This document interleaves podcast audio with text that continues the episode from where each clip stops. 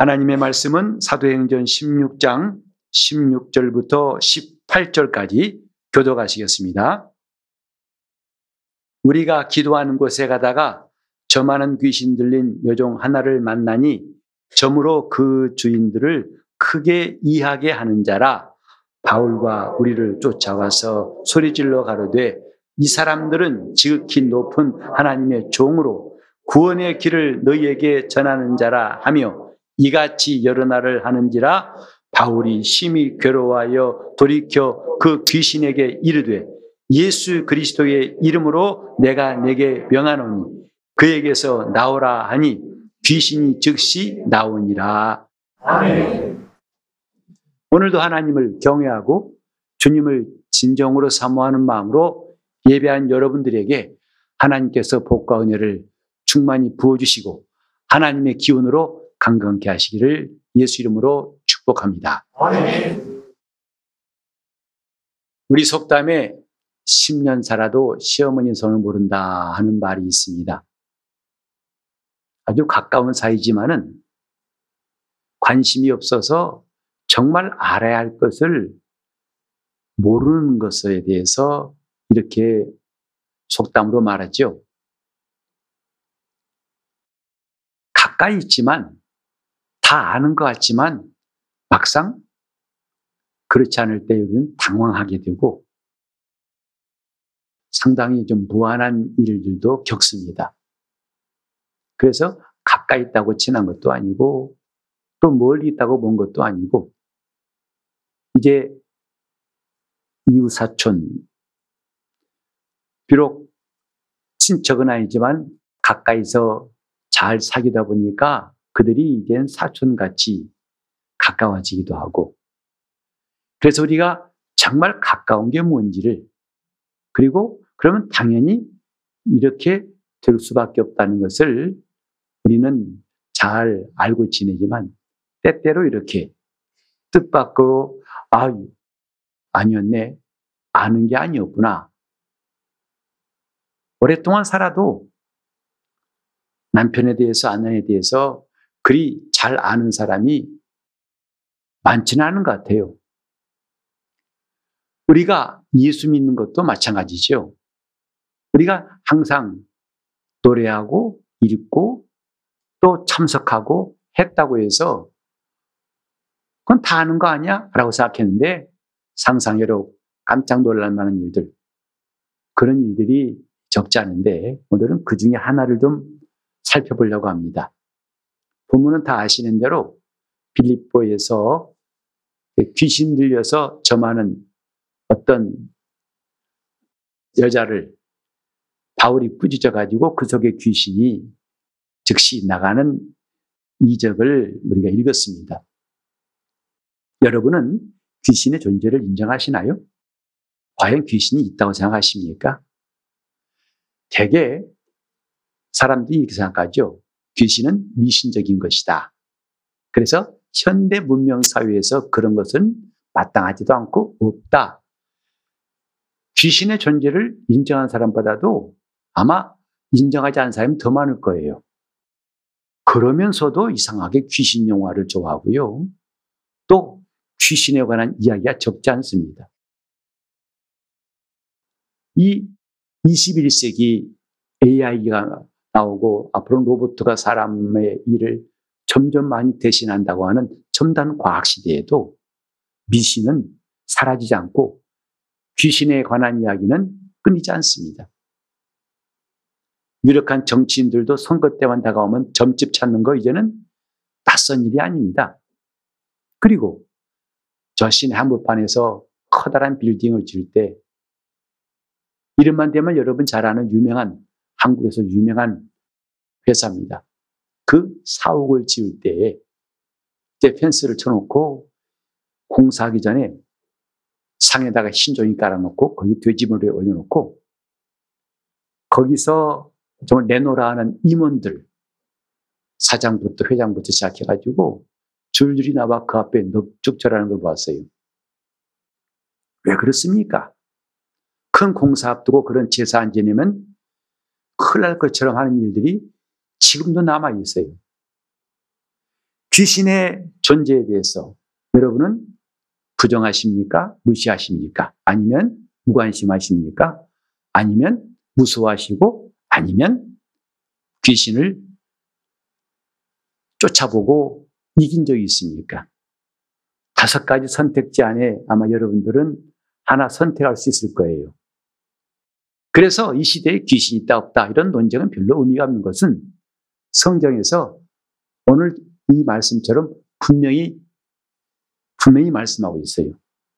귀신의 존재에 대해서 이미 우리가 읽은 사도행전에도 오늘 이 귀신에 관한 이야기가 세 번째 나옵니다. 8장에 사마리아 성에 베드로와 요한이 가서 복음 전할 때에도 나타났던 일이 있었죠. 그걸 필두로 해서 지금 세 번째 복음 전하는 전선에서 귀신의 역사와 충돌하는 일들 이것이 성경에 나오고 있고 그 다음에 더 말할 것도 없이 예수님의 공생의 가운데에서 귀신을 쫓아내신 일은 주님의 두드러진 사역 중의 하나였어요.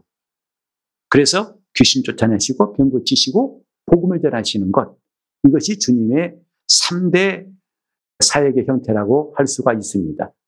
누구보다 가장 많이 귀신 쫓던 분이 예수님이셨어요. 그리고 귀신의 정체를 드러내고 귀신이 그 앞에 항복하면서 때로는 어떤 사람 속에서 귀신이 나가지고 2천여 마리 되는 돼지떼를 갖다 비탈로 내리닫게 하더니 바다에 빠져 죽게 한 사건도 있었죠. 오늘 제가 여러분들에게 귀신에 관한 말씀을 드리려는 것은 결코 아닙니다. 다만 이렇게 귀신이 세상의 임금이지만은 세상을 지배하고 그 누구도 이 세상에서는 귀신을 이길 자가 존재하지 않지만 그 귀신을 제압하고 꾸짖고 명령하게 된 예수 그리스도의 이름에 대해서 말씀을 드리려고 하는 겁니다. 사람들이 아무리 귀신아 나와봐 내가 너 가만 안 둬 라고 말하지만 실제로 귀신 이길 사람은 이 땅에서 믿는 자 외에는 없어요. 저 무당들이 귀신 이긴다고요? 천만의 말씀. 귀신을 달래는 겁니다. 제발 사고 치지 말고 좀 가만히 있어다오. 잠깐 달래는 것 뿐이지 결코 무당이 귀신 쫓지 못합니다. 그럼에도 불구하고 성경은 놀라운 사건을 말씀하시는데 가버나움 회당에서 예수님은 그 청중 가운데 한 사람 그 중에 귀신 들린 자가 드러나가지고 소리칠 때에 주님 그를 꾸짖고 떠나라 하시니까 즉시 떠난 걸 보고서 사람들이 이 어찌된 일이냐고 깜짝 놀랐어요. 더러운 귀신을 명한 즉, 꾸짖고 명한 즉, 순종하는구나. 세상에 이렇게 귀신을 꾸짖고 명해서 순종케 한 적은 본 적이 없다는 것이 현장에 있던 사람들의 증언 아니겠습니까? 오늘 우리는 예수 믿지만 예수 그리스도의 이름에 대해서 과연 얼마나 알고 있을까? 10년을 살았지만 시어머니 성이 박신지, 김신지, 이신지 모르는 사람과 똑같이 그냥 입으로 흥얼거리는 가사의 한 부분은 될지 몰라도 그리고 성경 공부 시간에 그저 많이 들었던 그 단어 중에 하나일지 몰라도 그것이 예수 그리스도 이름을 안다고 할 수는 없겠죠. 성경에 말씀하신 예수 이름은 참 대단합니다. 놀랍습니다. 왜? 그 이름이 하나님의 이름이기 때문이라고 성경에 말씀했어요. 이 땅에는 그 어느 누구의 이름보다도 가장 큰 이름이라는 것을 성경은 증거하고 있습니다. 그 증거의 첫 번째가 뭐냐면 오늘 이 본문처럼 이 세상 신인 귀신을 꾸짖고 명령하니까 거기에 복종하더라 이 말이죠. 누가 이런 신을 복종할 수 있을까? 누가 이런 신을 꾸짖고 즉시로 그 행동을 중단시키고 나가라고 할 수 있을까? 성경은 그 이름의 권세가 예수의 이름에 있다는 것을 말하고 있고, 그래 예수님께서 도처에서 역사하실 때 마가복음의 기자는 말하기를 이에 예수의 이름이 드러난지라 그랬어요. 예수님의 공생애가 결국은 예수의 이름이 드러난 생애라고 했어요. 그 이름이 얼마나 놀랍고 위대한 이름인지를 그그 이름을 드러내신 것이 그 이름을 알게 하신 것이 예수 복음의 역사인 겁니다. 이렇게 예수 이름은 세상 신들을 복종케 한 이름이에요. 이런 놀라운 이름, 감히 그 이름 앞에서 어떤 신이 저항하고 어떤 신이 거부하고 오히려 맞서던가 어림도 없는 일이죠. 두 번째로 그 이름은 죄를 사하시는 이름이다 라고 부활하신 예수님이 말씀하셨어요. 누가복음 24장 47절에 보면은 예수께서 부활하신 다음에 이제부터 예수의 이름으로 죄 사함을 얻게 하는 회개가 예루살렘으로부터 전파될 것이다 하고 말씀하셨습니다. 친히 하신 말씀, 예수의 이름으로 죄 사하는 것. 우리가 신앙생활 하면서 가장 힘든 게 뭐냐면 죄를 지은 다음 아니겠습니까? 죄 지은 다음에 어떤 형편인지 우리는 많이 경험했죠. 답답하고 힘들고 혼란스럽고 괴롭고 죽고 싶고 또 억압되어서 육신의 병도 나타나고 환경에도 어떤 방해들이 많은 이런 방해들이 많은지 정말 정적 생활하기가 얼마나 어려운지 죄 지은 다음에 기도하고 찬송이 나오던가요? 예배 드릴 때 예배가 온전히 상달됨을 느끼던가요? 죄 지으니까 그렇게 고독할 수가 없고 그렇게 절망적일 수 없다는 것. 그래서 신자들은 이 죄에 대한 고통을 경험한 사람들이기 때문에 이 죄를 벗으려고 몸부림을 칩니다. 그래서 고행도 하고 수양도 하고 금식도 하고 철야도 하고 몸부림을 치죠. 하지만 그런 노력은 별로 의미가 없다고 성경은 말합니다. 오직 예수의 이름만이 죄를 사신다. 요한일서 2장 12절에도 사도 요한이 똑같이 말했어요. 자녀들아, 내가 이 성경을 쓰는 것은 너희가 그의 이름으로 죄 사함을 얻게 하는 것을 알게 하랍니다. 죄를 사신 유일한 이름, 예수의 이름입니다. 우리가 죄의식 때문에 고민할 필요가 없이 그 이름 앞에 나와서 기도하면 그 이름으로 우리 죄를 사하신다고 성경은 가르치고 있습니다. 그래서 우리의 모든 죄를 사하시는 이름 예수의 이름입니다. 예수 그리스도의 이름은 능력이 있어요. 우리를 죄의 사슬에서 자유케 하시는 능력을 가지고 있습니다.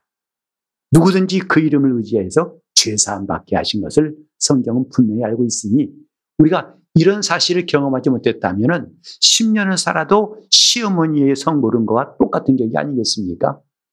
세 번째로 정말 놀라운 것은 예수 이름은 우리를 멸망치 않고 구원하시는 이름이에요. 그 이름만이 그 사도행전 4장 12절에도 베드로가 그 서슬이 시퍼런 딘 공회 앞에서 그의 대제사장과 정말 유대사회의 기라성 같은 인물들이 71명이 버텨 있는 그 법정 앞에서 담대 요친 게 뭡니까? 천하 인간에게 우리에게 구원을 얻을 만한 다른 이름을 주신 적이 없다라고 단호하게 말했어요. 오직 예수의 이름만이 우리를 구원하신 이름이다. 그래 그 이름으로 말하지 말라고 하니까 그들은 거기에 굴하지 않고 나가서 담대히 주의 이름으로 말하더라고 성경은 말했습니다. 예수의 이름, 그 이름은 어떤 죄인이라도 구원받고 영생에 이르게 하시는 이름이에요. 우리 잘 알고 있는 요한복음 3장 16절로 18절 말씀 있죠? 하나님이 세상을 이처럼 사랑하셨어요.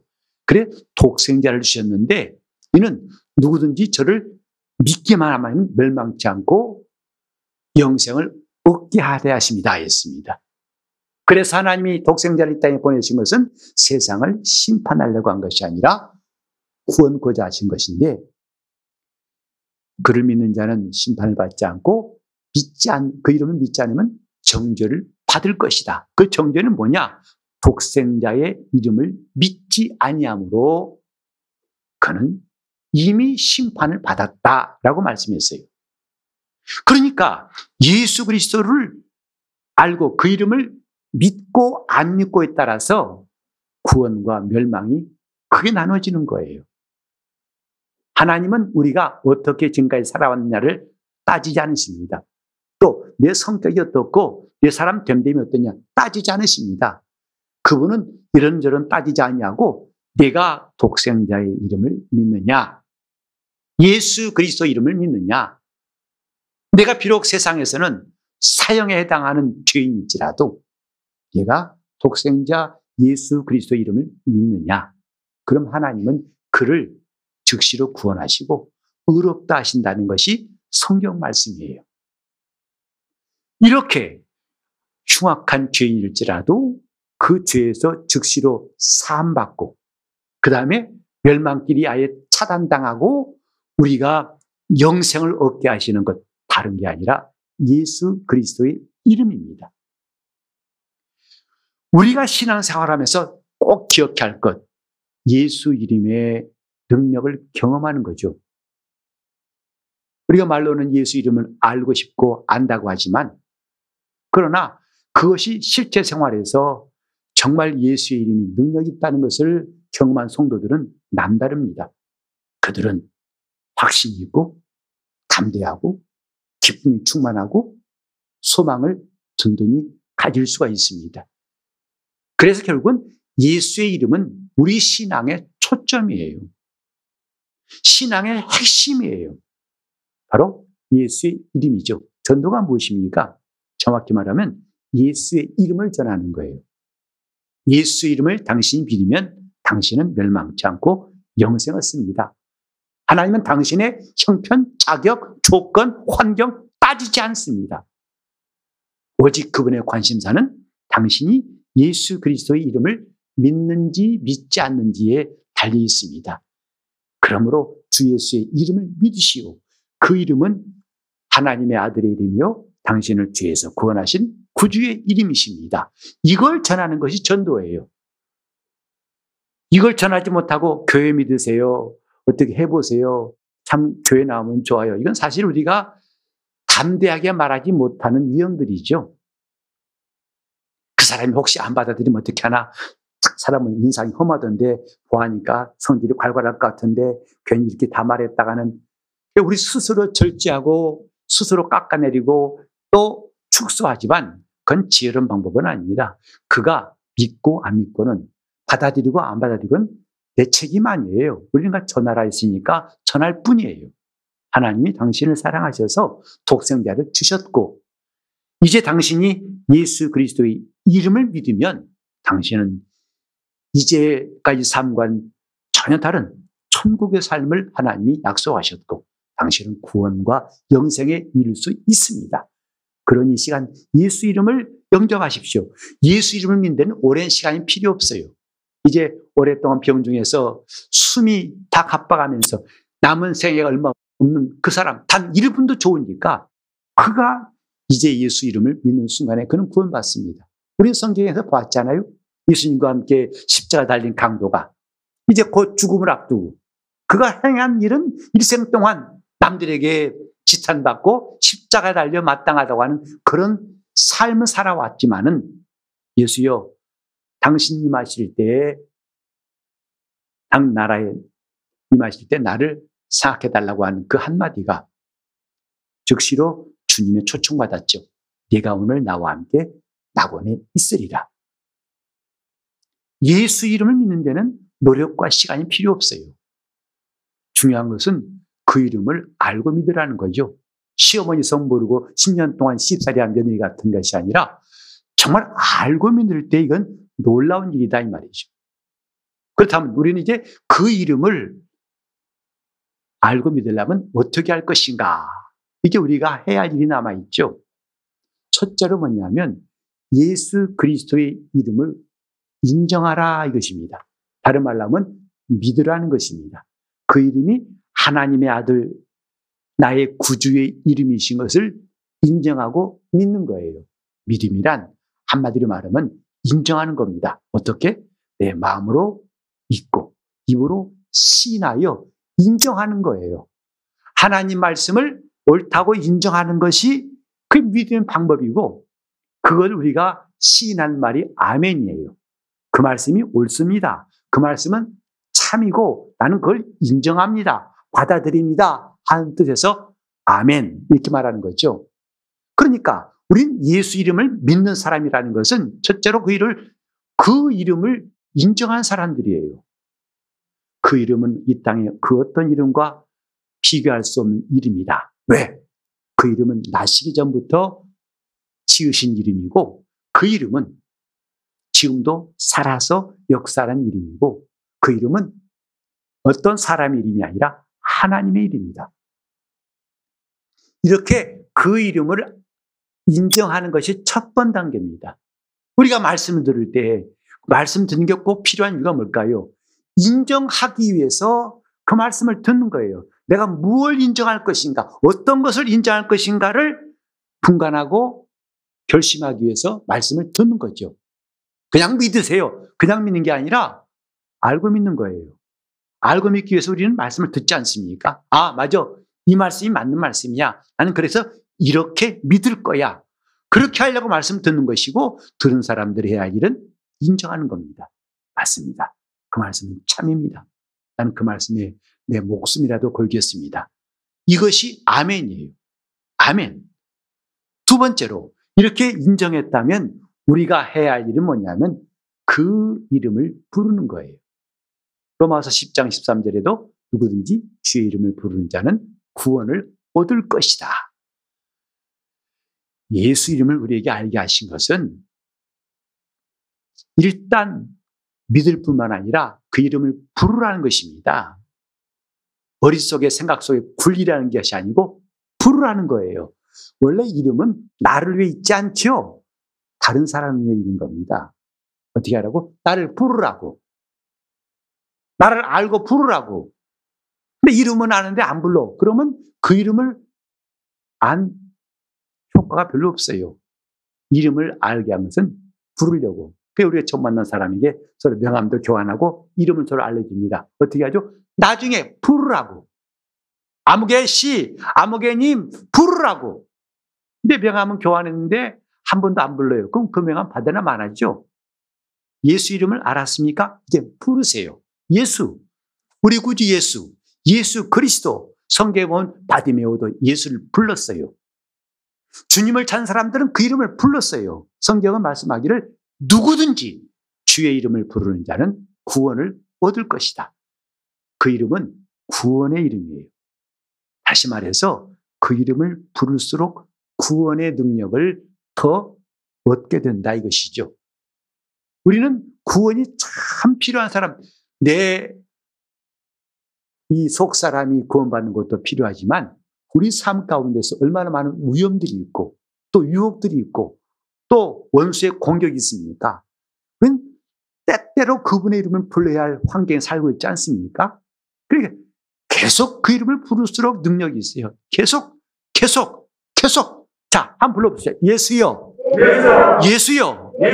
그 예수의 이름 부르는 것이 정말 습관성 이상의 것이 돼야 한다. 이 말이죠. 예수요. 예수요. 예수요. 예수요. 예수요. 누구든지 예수 이름을 부르라. 왜 그 이름을 알겠을까? 부르라고요. 나더러 그 이름을 부르라고 말씀하신 거예요. 아멘. 주님 나에게 그 이름을 왜 알겠습니까? 불러라! 나를 불러라! 이름을 알아야 부르죠. 저는 가끔 신방하다 좀 제가 이해가 안 되는 부분이 뭐냐면 남편은 무슨 일 아시죠? 네, 우리 아저씨는요. 아저씨 누구세요? 남편 아저씨라더라고요. 아, 그래서 아, 저씨가 아니고 남편입니다. 했더니 멋쩍어 하더라고요. 아저씨란 말이 편해요. 그러더라고요. 요새는 또 더더욱 희한해. 남편 보고 오빠라고 보면 그 정말 이해가 안 가요. 아빠와, 이 남편과 오빠가 왜 같습니까? 오빠는 한 부모에 태어난 자매와 형제 간에 서로 부르는 말인데, 오빠! 남편이 왜? 어이, 참 이해가 안 가는. 제가 수십 년 살아서 참 이해가 안게참 많습니다. 이름을 부르라. 이름을 주면 부르라는 거예요. 하나님의 이름을 우리가 알게 하신 게 왜 알겠다고요? 부르라고. 부르세요. 이름은 부를 때 그 의미가 있고 효과가 있는 거예요. 그래서 우리가 그 이름을 아주 자연스럽게 뭐 남의 눈치 안 보고 그냥 자연스럽게 또 아주 많이 부를 수 있는 기회가 뭐냐면 찬송하는 거 아닙니까? 찬송은 대놓고 부를 수 있어요. 남 눈치 볼 거 없어요. 그냥 마음껏 부를 수 있어요. 그래서 저는 찬송할 때도 가끔 우리 성도들 가운데 그런 불만이 있는 것 같아요. 목사는 왜 자꾸 5절짜리만 부르냐고 찬송가를 짧은 거. 2절도 있는데 왜 목사님은 5절만 전공하냐고. 그것도 끝이 아니죠. 다시 한 번 그러거든. 그러면 10절 불러야 돼요. 짜증난다는 거죠.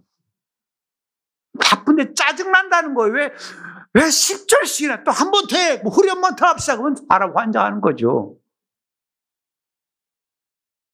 그분도 그렇게 형편이 있겠지만 난 좀 그분과 생각이 달라요. 왜? 내가 그분의 이름을 부르는 시간이라 생각하기 때문에 그를 찬송하는 시간이기 때문에 그건 인색할 필요 없다 생각해요.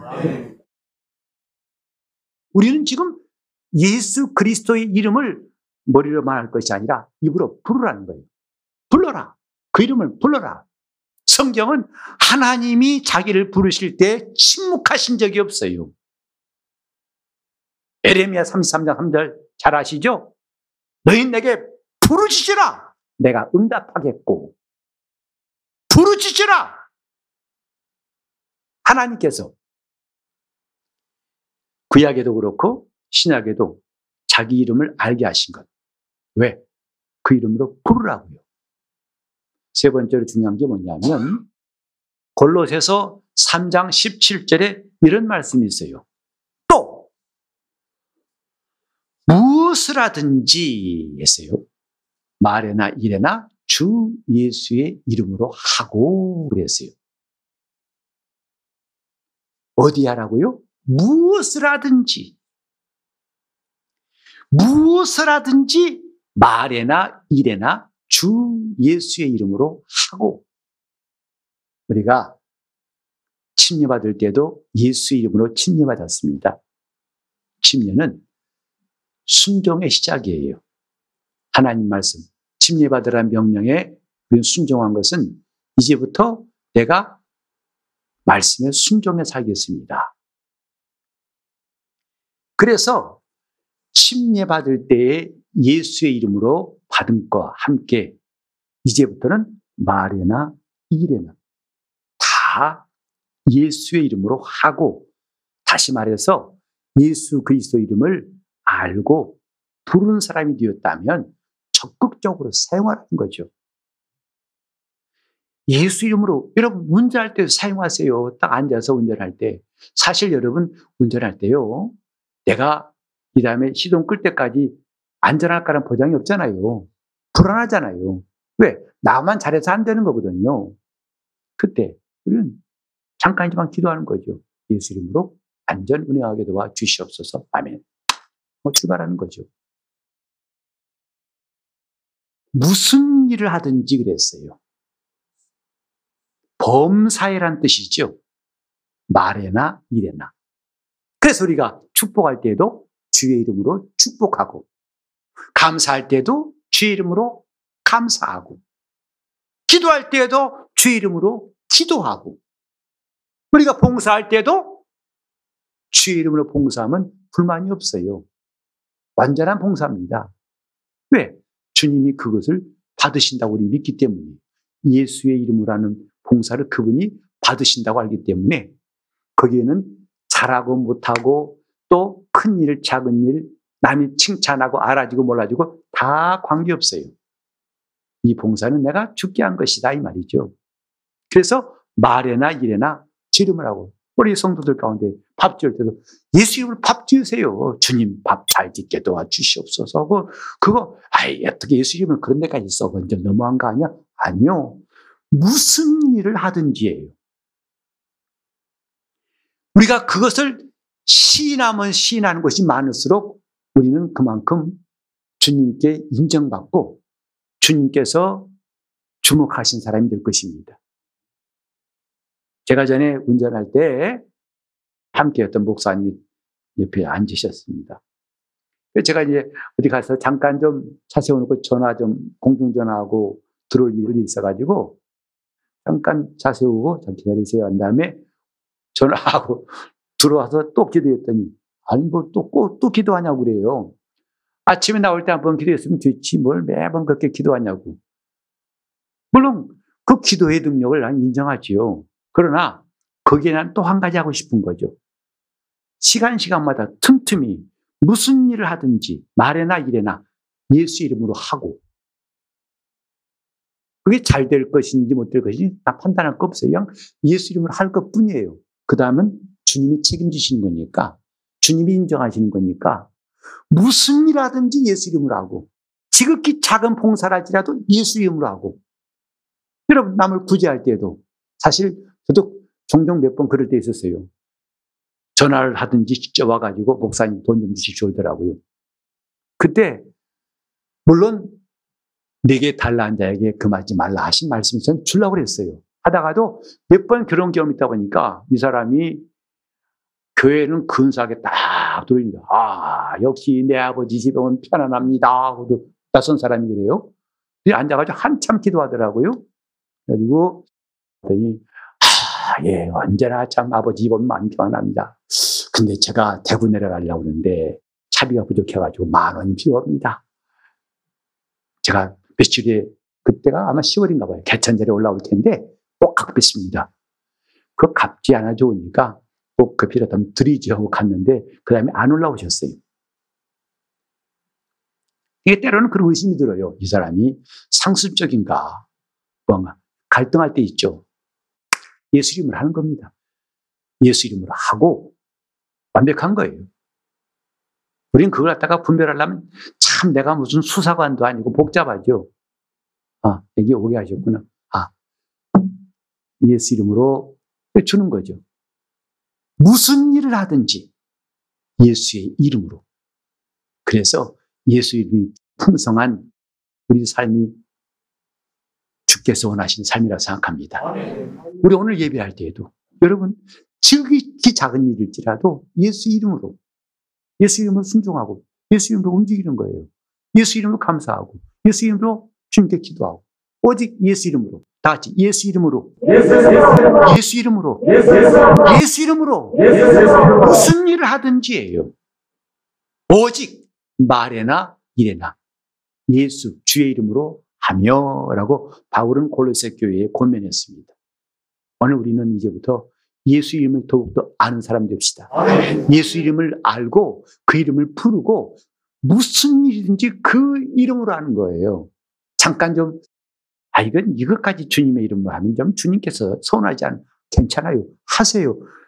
그 기억할 때마다 그 순간마다 내가 예수 이름으로 공부할 때도 여러분 자신있게 하세요. 주님, 내가 오늘도 예수 이름으로 공부하겠습니다. 나를 복 주시고 인도하소서. 아니, 이게 1분도 안 걸리지 않습니까? 그러나 그렇게 하나님을 범사에 인정한 사람은 잠언 3장 6절에 놀라운 약속을 했어요. 너는 범사에 저를 인정하라. 그러면 저가 내 길을 지도하실 것이다 그랬어요. 하나님이 나의 길을 내비게이션 이상으로 지도하시겠다는 거 아니겠습니까? 이제부터 무슨 일하든지 말에나 일에나 주 예수 이름으로 할 수 있기를 예수 이름으로 축원합니다.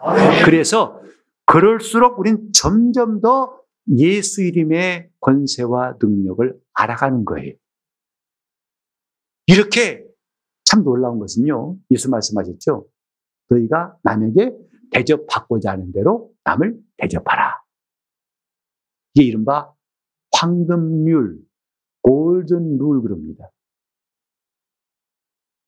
이것은 대인 관계뿐만 아니라 주님과의 관계도 마찬가지예요. 무슨 말이냐면 내가 예수 이름을 인정한 만큼 하나님도 나에게 그 이름의 능력과 권세를 알게 하시고 허락하신다는 사실입니다.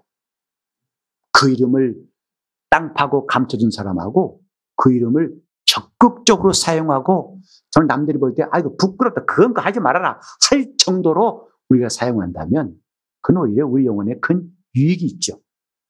예수의 이름, 예수 그리스도의 이름을 알고 그 이름을 부르고 이제 그 이름을 적극적으로 사용할 수 있기를 예수 이름으로 축원합니다. 함께 기도하실 때 내가 예수 이름을 더욱더 깊이 알되 그 이름의 권세와 능력을 알게 하시고 그 이름을 적극적으로 사용할 수 있도록 나를 도와달라고 통성으로 기도하시겠습니다. 하나님 아버지, 우리에게 예수 그리스도 이름을 알게 하시니 이 이름 앞에 우리가 참 신앙인 되게 하여 주시옵소서. 예수의 이름이 내 신앙의 초점이 되게 하여 주시옵소서. 그 이름을 알고 이제 부르겠사오니 정말 사도 바울은 자기 이름보다도 예수 이름을 먼저 앞세웠던 것을 기억하고 내가 지금까지 예수 이름보다 내 이름을 앞세웠던 것을 회개하고 돌이키는 시간 되게 하여 주시옵시고 이제 그 이름을 드러내려고 작정하게 도와 주시옵소서. 무슨 일을 하든지 말에나 일에나 다 주의 이름으로 하는 우리 교회가 되게 하여 주시옵시고 그래서 우리 주를 섬기고 순종하되 불평과 원망이 없이 기쁨으로 감당할 수 있도록 도와주시고 정말 하나님이 점점 더 신령한 복과 은혜를 채우시는 역사가 오늘 모든 심령 가운데 우리 교회에 넘쳐나게 도와 주시옵소서. 천지에 있는 그 어떤 이름과 비교할 수 없는 예수의 이름을 드러내는 우리 삶이 되게 하여 주시옵소서. 예수 이름 받들어 기도를 이옵나이다. 아멘.